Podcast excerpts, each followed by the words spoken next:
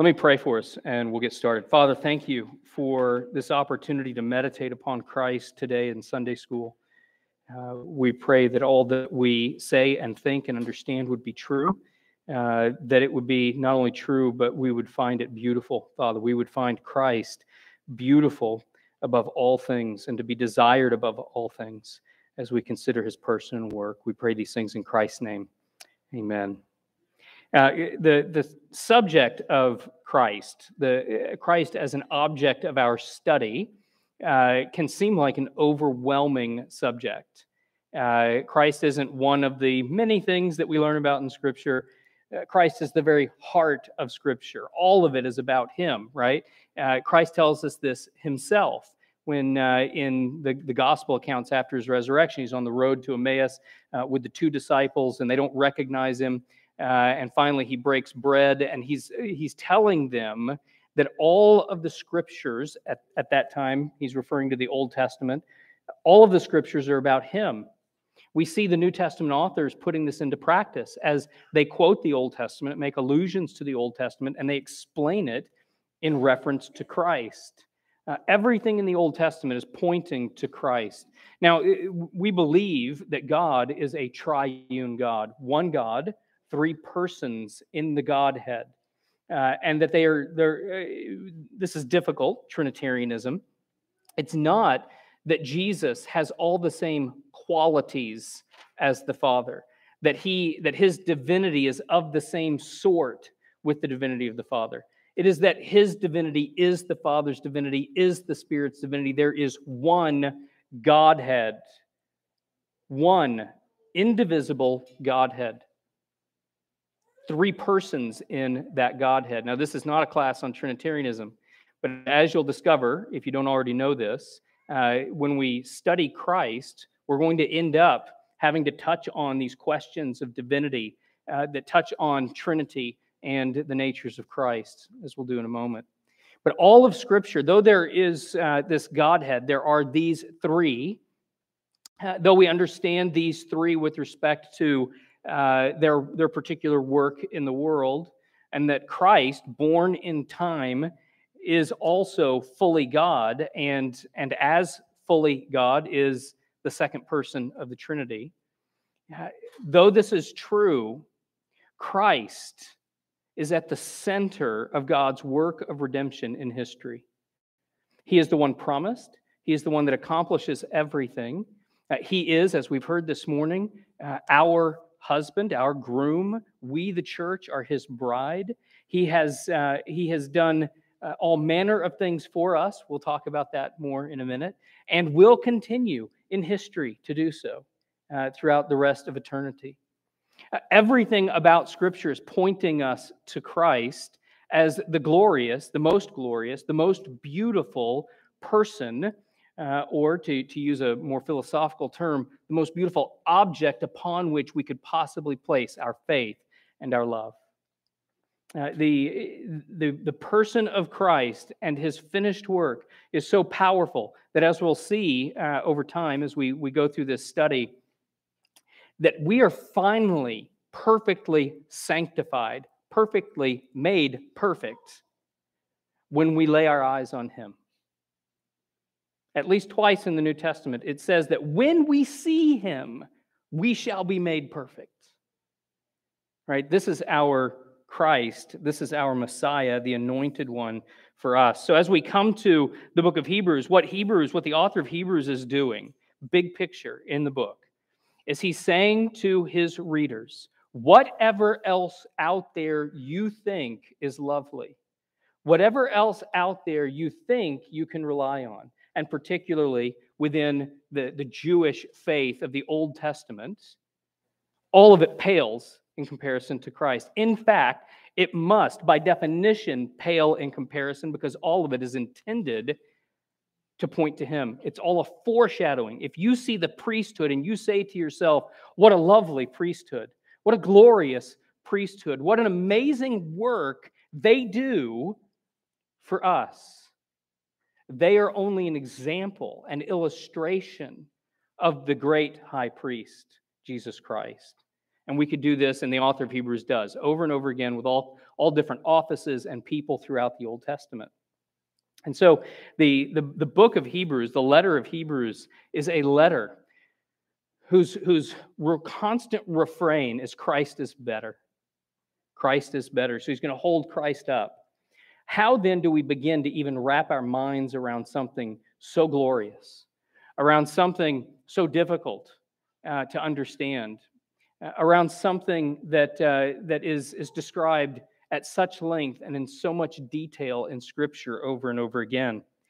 And the answer to that question I'm going to suggest to you as a beginning is, uh, is to begin to understand how theologians have done this, how they've organized all the information we have about Christ. Now, it's not just an academic discipline, right? Uh, and we're not computers crunching data, but nonetheless, facts have been given to us. And part of our gazing on Christ part of our uh, basking in the glory of Christ, a glory that transforms us into the same image of Christ, is to begin to come to an, an understanding of these facts. Uh, and the way that we do this with anything, and particularly with Christ, is by beginning to organize these facts in such a way that we can grasp them. And so uh, there's a, a series of, of dual words, two, uh, of words in combination that we've used historically to understand Christ that I think are very helpful.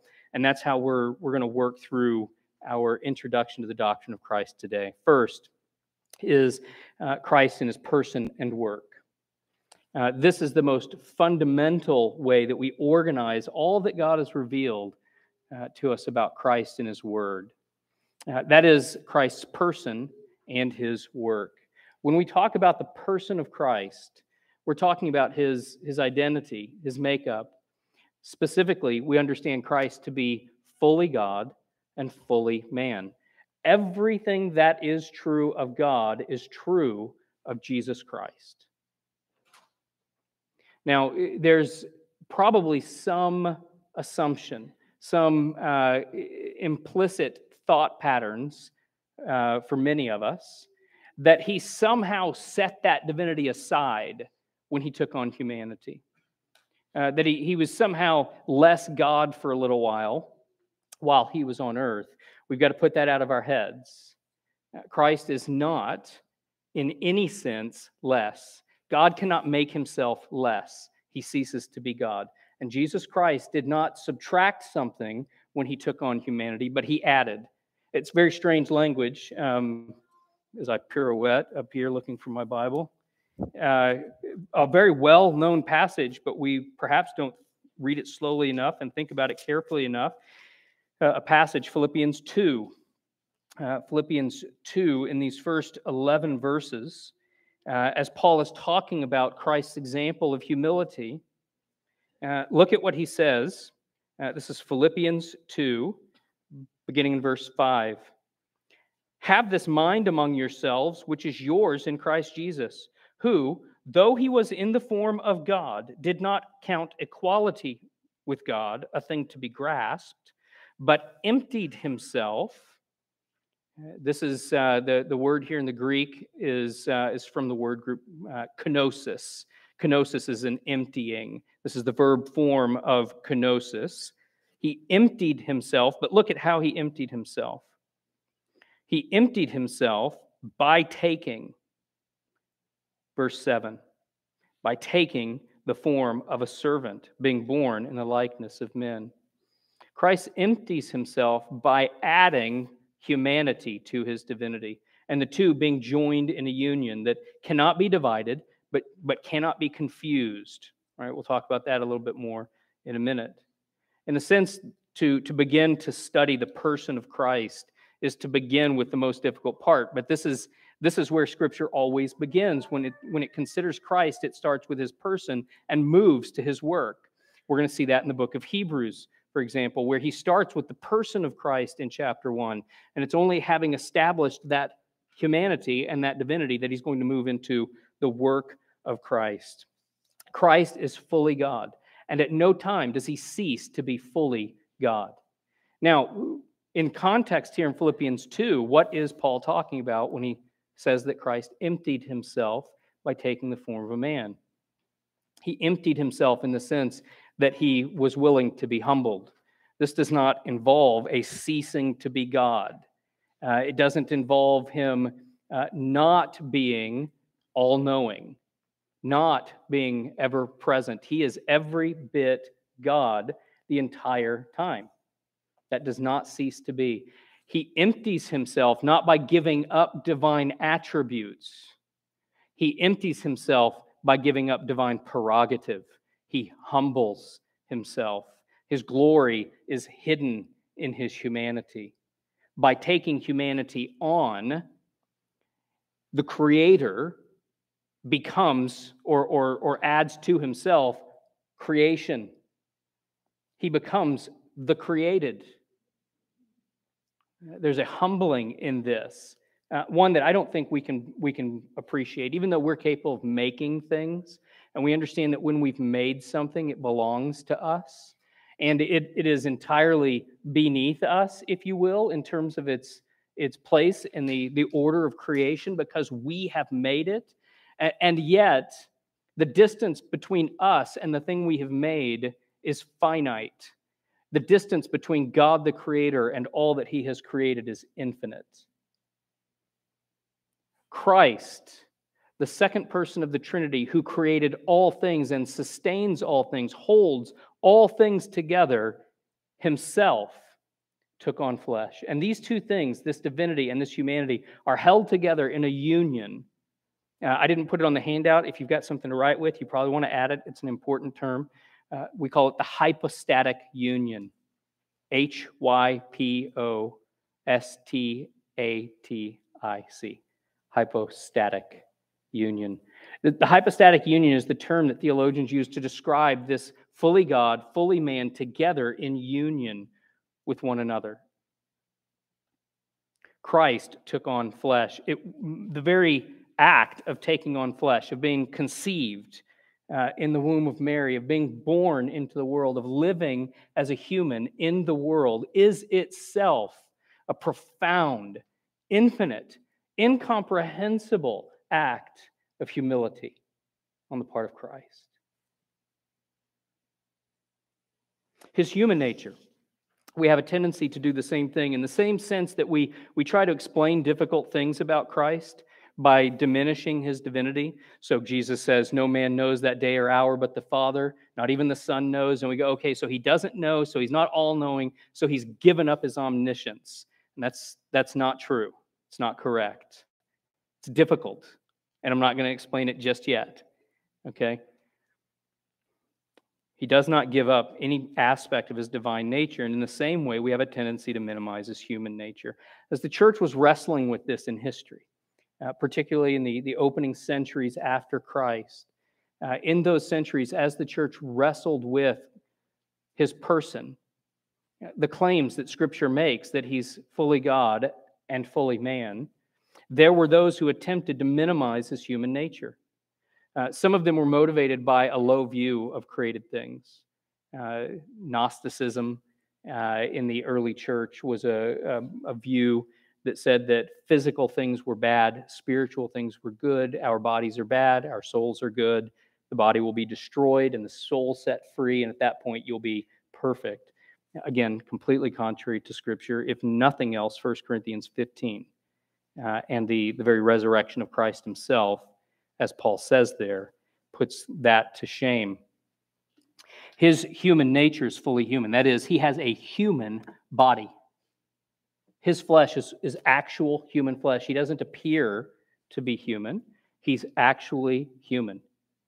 He has a human soul. It's not a human body with a divine soul in it. God did not take a, a human body and, like a puppet, like a, a, puppet master puts his hand up inside the puppet, fill this human body with divinity so that it would be animated.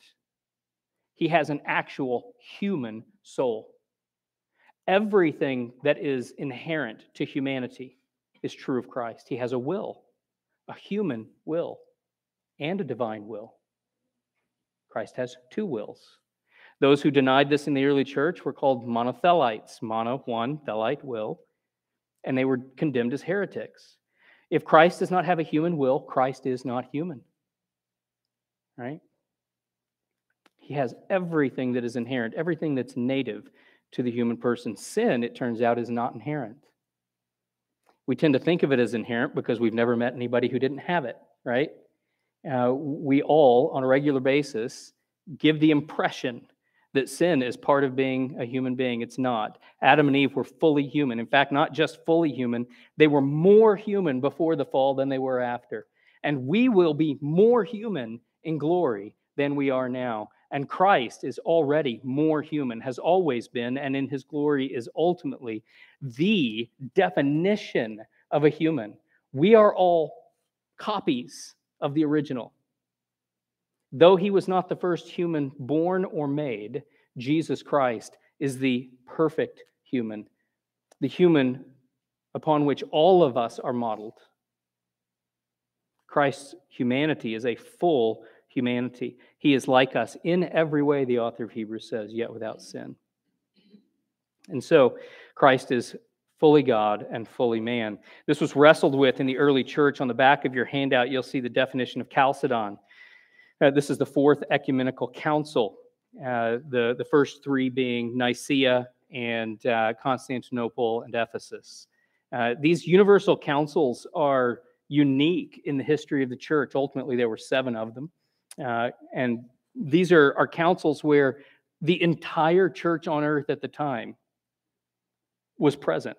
Uh, not, not in all of its members, but every congregation had a representative at the council.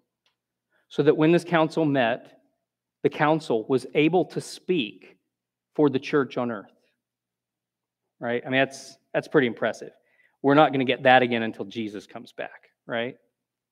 Uh, these universal councils came together in order to, to work through difficulties, disputes, particularly early on with the Trinity.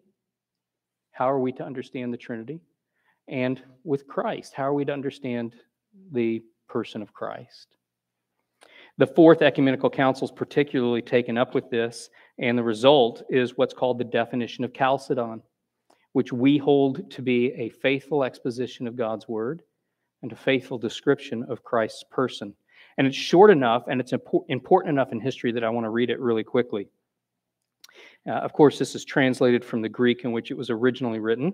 Therefore, following the Holy Fathers, so they're anchoring what they're about to say in the faith that they've received. So not only do they find this to be true in God's word, but they believe that this is what the apostles taught uh, and has been handed down in the church up to this point. 451, right? So uh, 451, we're about 300 years into the, the church post Christ and most of the apostles. Therefore, following the Holy Fathers, we all, with one accord, teach men to acknowledge one and the same Son, our Lord Jesus Christ, at once complete in Godhead and complete in manhood, truly God and truly man. No seeming, no partiality, no a little bit of this, a little bit of that.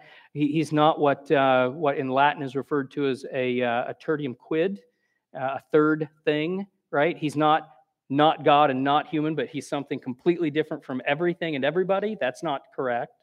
He's God and man. He is the God man, truly God and truly man, consisting also of a reasonable soul and body reasonable not being uh, the way we would use it like in arguments, right? That's not reasonable. Be reasonable. Uh, no, uh, that is, it was capable of reason, right? Uh, it, it's not a shell filled with divinity, but is itself reasonable, the soul and body, of one substance with the Father as regards his Godhead. Remember, I said earlier, Jesus doesn't share the same kind of substance as divinity. His, his substance as divine is not the same kind of substance as the Father, it's one and the same substance. Uh, as regards his Godhead, and at the same time of one substance with us as regards his manhood.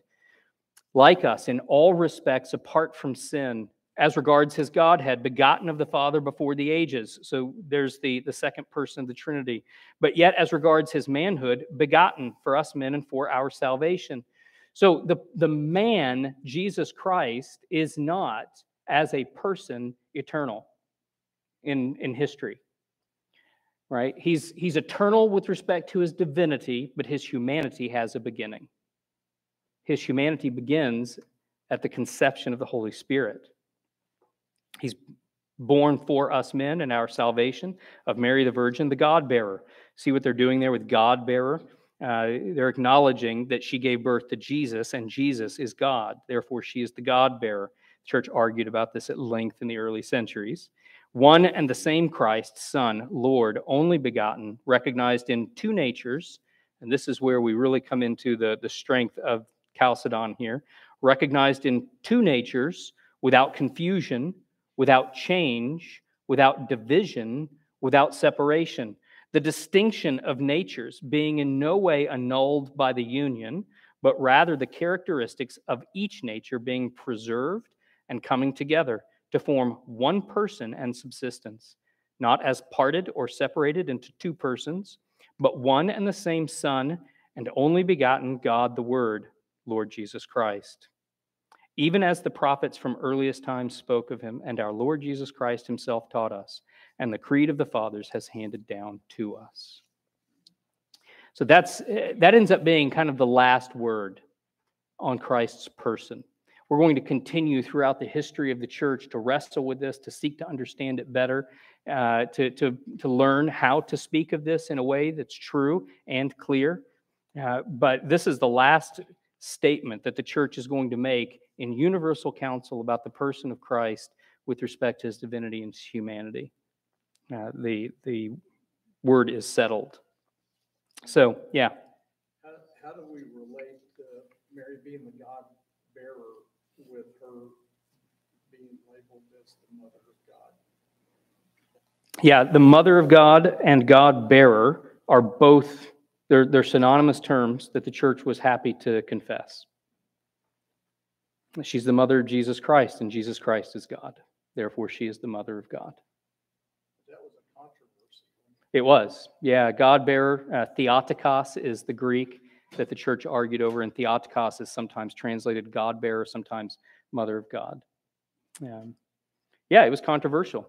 Uh, in some sense, it ought to be controversial, shouldn't it? Uh, that God was born to a woman.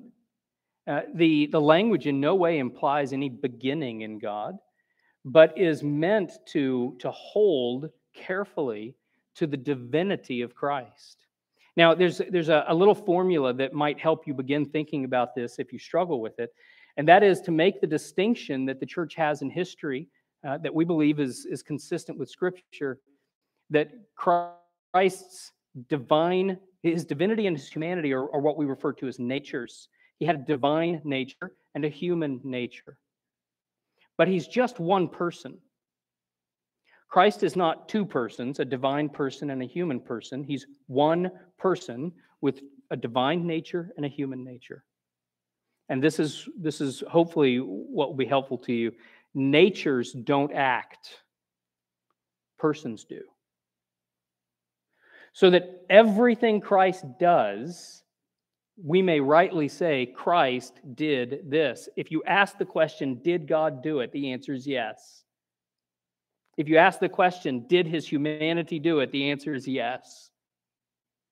Because we don't speak in terms of the, the, the divinity doing this and the humanity doing that. So, when we think about Christ and his work, which we're going to get to in a minute, uh, it would be incorrect to think of God, uh, to think of Christ, uh, and you, you read that he healed somebody, and you say, well, that was the divinity. And then you read that he suffered and died, and you go, well, that was the humanity. No. No, Christ, the person, healed. Christ, the person, died. So that we might rightly say both God and man, right? We don't say God did this and man did that. Christ is the one who did these things. And Christ, who is fully God and fully man. Now, are there things Christ does that are are um, now we make a fine distinction here. There's a lot of subtlety in Christology, especially the person of Christ. Are there things that Christ does that are consistent with his divinity? And other things that he does that are consistent with his humanity? Yes. Right? He's able to do the things he does because he is divine and human. We're, we do not deny his divinity and his humanity. But in the end, we have to say, Christ did it. Did God do it? Yes. Did, did Christ, the human being, do it? Yes. Yes, always yes, because Christ is the one who did it. And I'll give you an example of where we have to think carefully about this. Let's go back to his, uh, his miracles. How does Christ do his miracles? In what power does he do them? How is he able to do the things he does? You're, you're likely to get it wrong, and there's no shame in that. So just shout it out. I won't make fun. Ah, that's the right answer. I want the wrong answer first, right? We, I think we have a tendency to think to ourselves, Christ is able to heal because he's God. And he is God. And his acts of healing are acts of the person who is God and man. But Jesus himself tells us that's not the power in which he does it, it's his own divine identity. Christ heals by the power of the Spirit. Do you remember when he's casting out demons and the, uh, the, the religious leaders say uh, he does that in the power of Satan? And Jesus has some, some pretty sharp comebacks to them there uh, about their own kids. And, uh, but do you remember what he says there? He says, But if I cast out in by the power of the Spirit of God, then the kingdom is upon you. If you go and you read any of the gospel accounts with a single question in your mind, where is the Holy Spirit?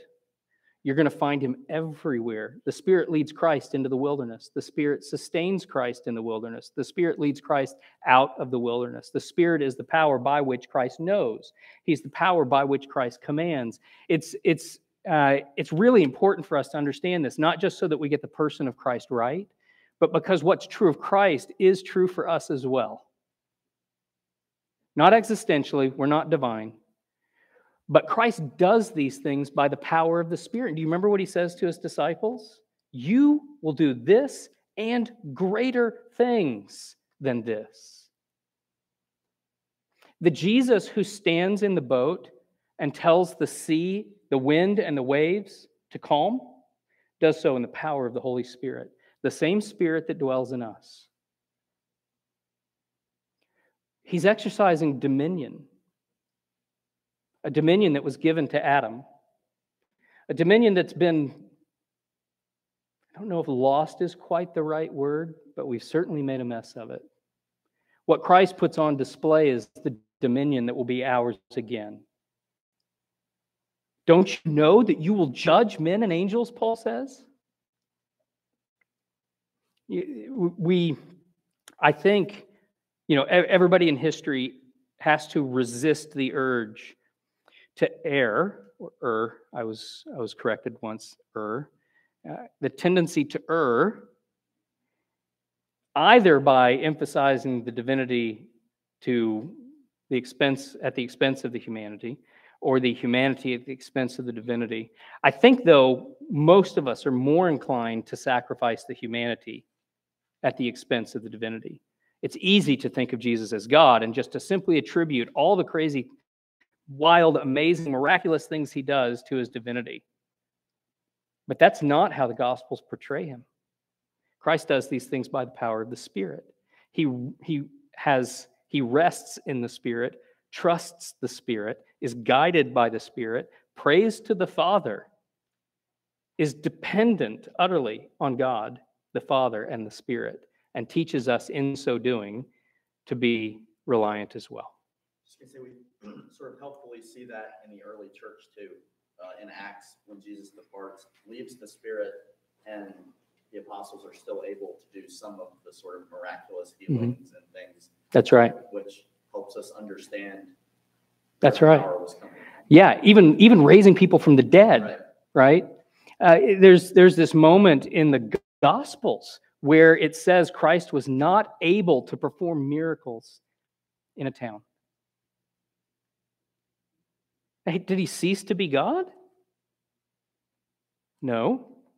But if he was able to do them because he was God and he didn't cease to be God, how could he not be able to do them? And you get the exact same circumstance. Do you remember Paul in the book of Acts? Paul says, We were desperate to go over here, but the Spirit wouldn't let us. And he has a vision of a man across the Aegean saying, Come over here to us, right? We see Paul actually being led in the same way in his ministry that Christ is led in his ministry. And so it's, it's vital for us to appreciate the humanity of Christ. Uh, the author of Hebrews is going to, to point us towards this appreciation when he says he was like us in every way, yet without sin, and that he knows our sorrows, he knows our grief. He's been tempted in every way, even as we have been, yet without sin. The humanity of Christ is vital uh, to our salvation. It's vital to our understanding of who He is, and therefore our understanding of how He loves us and His grace and His mercy towards us. The, the person of Christ spills over into the work of Christ. The two, like Christ Himself, are not ultimately separable, but we have to, to hold them apart for, for a moment to be able to consider each well. Uh, Christ's work is only possible because of his person. Christ is only able to save us because he is fully God and fully man. What he does is not, no, no human is capable of. And thus Christ is divine. What he does must be done by a human.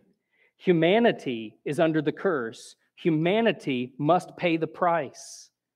If God comes and only seems to be human, then humanity hasn't paid the price, has it?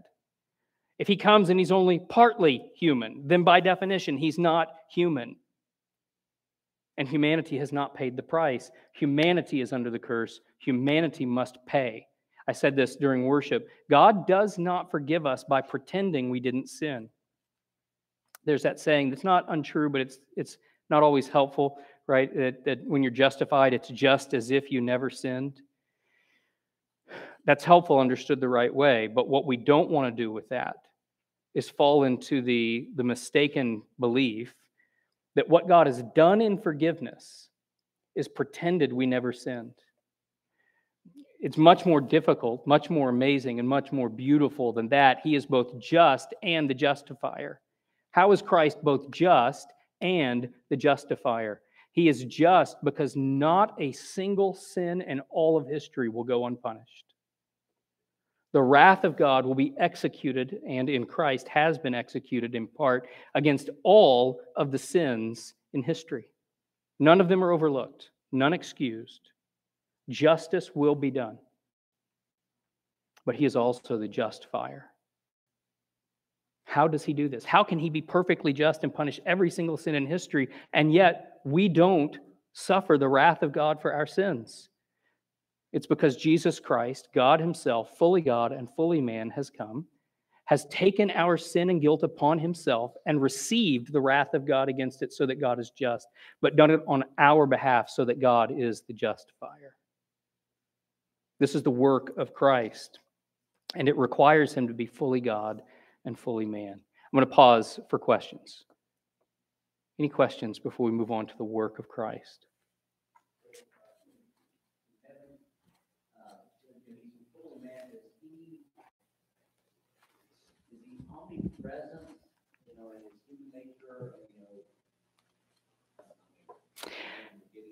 Well, it's it, it, the question you're asking is Christ in heaven omnipresent in his humanity uh, is probably the uh, how do I want to characterize it? Probably the single greatest debate between the Roman Catholic Church and the Reformers, and between the Reformers themselves in the Reformation, because of the Lord's Supper. Roman Catholicism holds that Christ is present at the table in the elements. The bread is actually his body, the wine is actually his blood. It's, it's just regular bread and regular wine until the priest holds it up and pronounces the words. And because he's a priest duly ordained and he says the right words, uh, the bread and the wine transform into the, the actual body and the actual blood of Christ. Now, if you were to go up there and look at it, you, you would see it's actually still bread and wine. And they explain that away. uh, with uh, some philosophical categories, but they, they affirm and insist that it's actually his body and blood. The Reformed argued in response that that would mean that Christ is, in his humanity, is ubiquitous. That is, he's omnipresent. And, and ubiquity is not human. If Christ was able to be everywhere all at once with respect to his humanity, he would not be human. And if he's not human, we're all still in our sins, right? So, uh, the answer to your question, which is a good question and one the church broadly uh, considered has did debate for a very long time, and it still separates us. That's still one of the things we disagree with the Roman Catholic Church about. Uh, we do not believe that the bread and the wine are the actual body and blood, but are instead symbols that represent the body and blood of Christ. Uh, because Christ is not present in his humanity uh, here when we come to the table. He's present spiritually, but not physically. Other questions? I think, uh, Billy, did you have a question? Uh, Just a comment, I might even move my question pretty long. Uh, Just an observation to the earlier discussion, it said the Spirit drove him out into the wilderness. Mm-hmm. Who would want to go to the wilderness to be tempted? Mm-hmm. Yeah. Would you go back and touch on something you alluded to, that Jesus said he didn't know when the judgment was going to be? I've read Kent Hughes made a statement in one of his writings that he didn't know when he was on earth, he knows now he's in heaven with the Father. But That's always. What Christ knows, he knows because the Spirit reveals it to him. It's another sense in which the Spirit is the one upon whom Christ relies uh, in the incarnation. Uh, there are times, you know, in the gospel accounts where Jesus knows something, and there's just no way for him to have known that. And again, we often want to attribute that to his divinity.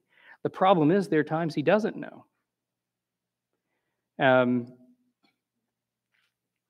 you know, he's walking through the crowd, being crushed by a crowd, and uh, the the woman reaches out and touches the hem of his garment, and he's uh, apparently not looking that direction. He says, he knows in a way that we would not expect to know ourselves. He knows that somebody touched him, but he doesn't know who, unless we think he's being coy, right? Because what does he do? He turns around and he says, "Who touched me?" Uh, there, there are times, you know, he doesn't know when the second coming is and judgment. Uh, so it it also says that he grew in wisdom and stature. So there are things Christ doesn't know. But there are also things he knows that no ordinary person would know. How is that? It can't be that his divinity is the reason he knows, and sometimes he turns it on and sometimes he turns it off. It's that what he knows, he knows because he's been told by the Father.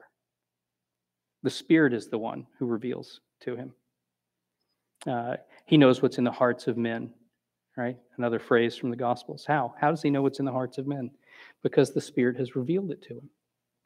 And so uh, Christ is utterly reliant upon the Spirit. So to come back to that particular question, I would I don't know whether he knows now or not uh, in heaven. Uh, he didn't know on earth because the Spirit had not revealed it to him. Uh, and maybe the, the Spirit has now, and maybe he hasn't. I don't know. Um, who was it that you said? Yeah, Kent Hughes. So Kent Hughes, fantastic theologian. I'm happy to to say he's probably got a really good reason to believe that Jesus knows now. Other questions? Okay, the work of Christ then. Yeah. Oh, I'm sorry. Yeah. Yeah, so we, say then that the emptying is Christ restraining his divine ability, right? Because we say he, he doesn't know uh, certain things, he's only submitting himself to what the Spirit reveals. Is that kenosis then this restraining of divine ability on his time on earth? While still truly God, it's being restrained because the will of the Father? It's possible, and there there are those who have read Philippians 2 that way. Um, In the Reformed tradition, we usually don't read it that way uh, because of the context. Everything in the context suggests humility. Um, there, there's a you know, certainly there's a great deal of mystery in the person of Christ. There's a, a point at which there's a curtain, and we're just not allowed to see on the other side of that curtain. Uh, and so there, it may be true that somehow there's this restraint, uh, a self-restraint that he exercises. We, we don't even begin to know how that would work, right? Um, there, there's no example. We can't say Jesus being fully God and fully man is like, right? There's nothing in all of creation or history that's like Jesus, fully God and fully man. And so all we know about it is what we're told. And in the context of Philippians 2, the focus is all on his humility. Uh, that Christ emptied himself in the sense that he, he his glory was veiled, right? Uh, he did not claim uh, the, the worship that was due to him. Uh, he accepts worship when it's given, but you don't see Christ walking around expecting everybody to bow down to him and worship him, right? But he's due that worship. Uh, and so there's a, a humility. It's Christ, I, I think, probably in the words of Christ, no greater or more clear, uh, no clearer uh, example of Philippians 2 than when Christ says, The Son of Man came to serve and not to be served. That's the emptying right there. Um, yeah, there may have been some kind of self restraint with respect to his divine uh, character, but I, I wouldn't even know where to begin, how to explain that. Um, and I, I wouldn't, I probably wouldn't go to Philippians 2 to make the point either. Um, but man, Philippians 2 is a difficult passage that uh, the church, again, broadly considered, has wrestled with quite a bit throughout history. And there's even a, a, a heresy called the, the Kenotic heresy um, that says that he actually stopped being divine. That's what Paul means here. He's not divine while he's human, right? Uh, but again, rejected by the church as heresy. So, okay, um, let's take a look at his work. Of course, we've already touched on his work uh, in some senses, but when we speak of the work of Christ, we speak of that work with respect to his person. That is, as I've already explained, it's improper to speak of the natures acting. Natures do not act, persons act. Christ's work, therefore, does not consist of some acts performed by the divinity or performed upon the deity, and some acts performed by the humanity or performed upon the humanity, as though Jesus could only operate in one of the two natures at a time and switched back and forth. That's not biblical Christianity. That is not the Christ of the Bible. The work of Jesus Christ, the God man, is redemption in a word and is understood in terms of, uh, and here we get to some more of these word pairs. We've got person and work.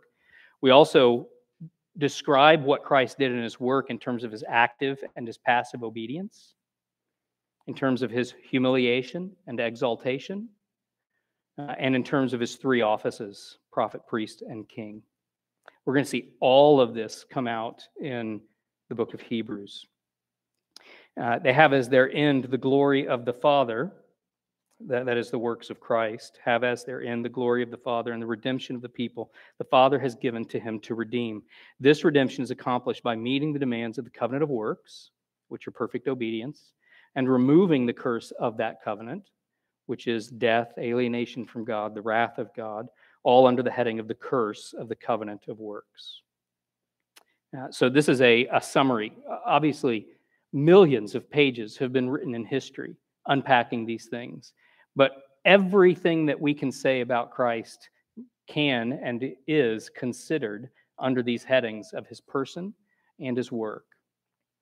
And then that work is understood in terms of his obedience, his humiliation, and exaltation, and his three offices. We've got just a few minutes left, and so um, I want to point out some resources. There at the bottom, you have the definition of Chalcedon printed on the back of the handout. Uh, also, the standards of our church, the Westminster Standards. Uh, in particular, I've pointed you to chapter 8 of the Confession, uh, questions 36 through 57 and 68 of the larger catechism, and questions 21 through 28 of the shorter catechism. And so, if you don't have a copy of the Westminster Standards, I would encourage you to get one. I'm even happy to buy you one. If you don't have one and, and you can't afford it, please let me know we will get you a copy. Uh, also, the Dutch standards. So, uh, the Westminster Confession of Faith, as we've just spent a lot of time uh, talking about in our history series that we just finished, uh, are thought of today mostly as, as a Scottish uh, tradition. Uh, even though it was the English who wrote it, uh, it was under Scottish influence, and the Scots claimed it afterwards, and the English abandoned it. And so, we, as members of a PCA church and the, the Presbyterian Church in America, belong to a Scottish heritage, which is theologically the Westminster Standards. The Dutch church uh, is, is honestly, in terms of its doctrine, uh, I'm, not, I'm not familiar with any differences in actual doctrine, but their confessional statements are known as the three forms of unity the Belgic Confession, the Heidelberg Catechism, and the uh, Canons of Dort. Uh, and so this is just one example. You can find them printed up and free online and all the rest. Uh, but in this volume here, you have those. And if you look at your handout, the Belgic Confession addresses uh, the person and work of Christ in Articles 10 and 17 through 26. And the Heidelberg Catechism uh, labels its content three different ways. Uh, and so I've given you all three of those labels here. Uh, it, it does so under the heading of God the Son, uh, which covers Lord's Day 11 through 19, because they the Dutch have a tradition of preaching through their catechism on Sunday nights. And so they assign content to each Sunday of the year. So it's Lord's Day 11 through 19. Also, you can find it, all of this is the same content, questions and answers uh, 29 through 52 in the Heidelberg Catechism. Uh, as we go through, so what I'm going to do next week is an introduction to the book itself, and then we're just going to start working through Hebrews. I'm not going to be in a hurry. Uh, we're just going to get as far as we can get each week, and we're going to really dig in. It's going to be Bible study. It's not going to be uh, a sermon. Uh, I'm, I'm going to ask you guys during the week be studying Hebrews. Start right now with chapter one and just camp out in chapter one uh, and, and come in with your questions and your observations. And we're going to look at how the author of Hebrews is using the Old Testament uh, in order to understand Christ uh, and to compare Christ to those things that some of his readers might be tempted to go back to. Also, each week, uh, I say each week, I don't know how frequent it'll be, but i would be thrilled if I could do it every week. I want to recommend one good resource to you on Christology. Some of these things are going to help you with your, your theology, right? They're going to help you with categories and how things ought to be understood and stated, right? Some of them are going to be more devotional. Some of them are going to be a little difficult uh, in different ways. So, the first one I'm going to recommend is A Christian's Pocket Guide to Jesus Christ by Mark Jones. And you see how thin this is, how little it is. Uh, it's, uh, you know, you're probably going to sit down and, in however many readings, uh, to really think carefully about what you're reading. This is maybe five or six hours. If you just wanted to read it, you'd get through it in two. But uh, as little as it is, it is. It, it's. I just read it uh, this week. It's absolutely my favorite introduction to Christology ever. He manages to cram so much good stuff into this little book and yet make make it clear and devotional. I mean, there are moments. Uh, let's see. I, I marked some things. Be patient with me. This is some of, of how he reads, right? To behold God in Christ is to behold his glory. And the sight of this glory is something that saints on earth must long patiently for while they live by faith in the Son of God who loved them and gave himself for them. In Christ alone, we have the fullest and best view of the glory of God. There are two ways to behold the glory of God in the face of Jesus Christ by faith and by sight. In this world, Christians desire to see Christ face to face. This is why we long for heaven. But in this world, Christ's sheep live by faith, whereas in the world to come, they will live by sight, and so apprehend Christ visibly. As we live by faith in this world, we must ask ourselves whether we contemplate the glory of Christ's person and work. Indeed, our growth in grace may be discerned by answering that question. A true Christian is one in whose heart God has shown the light of the knowledge of the glory of God in the face of Jesus Christ. In Christ alone, the glory of the invisible God shines forth. Our faith is directed towards Christ crucified, risen, and ascended. Faith in Christ is the fountain of our evangelical obedience. For the just not only are justified by faith, but live by faith. In fact, the best privilege in this life is beholding Christ's glory by faith. To put it differently, only those who behold Christ by faith in this world will have the privilege of beholding him by sight in heaven. Our heavenly enjoyment of the person of Christ will be by sight. This vision is a transforming vision. It changes us into the image of Christ. That seems to be the meaning of John's words in 1 John 3 2. Beloved, we are God's children now, and what we will be has not yet appeared. But we know that when he appears, we shall be like him because we shall see him as he is. This may appear to be a radical statement, but we should remember that beholding the glory of God in this life by faith is the means by which we are transformed into the image of God. As Paul writes in 2 Corinthians 3:18, and we all with unveiled face beholding the glory of the Lord are being transformed into the same image from one degree of glory to another. So, just as a parent is transformed by the sight of their missing child, or a student is transformed when they look first at their acceptance letter to college, believers will be, in a far more transcending manner, utterly and perfectly transformed by the sight of the person of Jesus Christ in his regal glory. I don't know about you, but that's worth meditating on, right? Uh, and the, the good news is it's not only really little, there's three chapters. Uh, but it's also really cheap. I think it's four dollars on Amazon or something like that. It's uh, it's a Christian's pocket guide to Jesus Christ. The author is Mark Jones. A Christian's pocket guide to Jesus Christ by Mark Jones. Uh, the our confessional statements are fantastic on Christology. I would encourage you to this week uh, not only begin digging into Hebrews 1, but take a look at these resources, the Westminster Standards in particular. Uh, the, the Heidelberg and the Belgic are, are excellent as well. They, they're fantastic statements of truth that are succinct, and that if we stop long enough to actually meditate on them, uh, we, we will find that we're gazing on Christ. And so I would encourage you uh, to do that. We're going to do that in His Word in the book of Hebrews for however many months to come. So uh, we've done it again. We've gone five minutes over. Let me close this in prayer. Father, we thank you for your Son, Jesus Christ.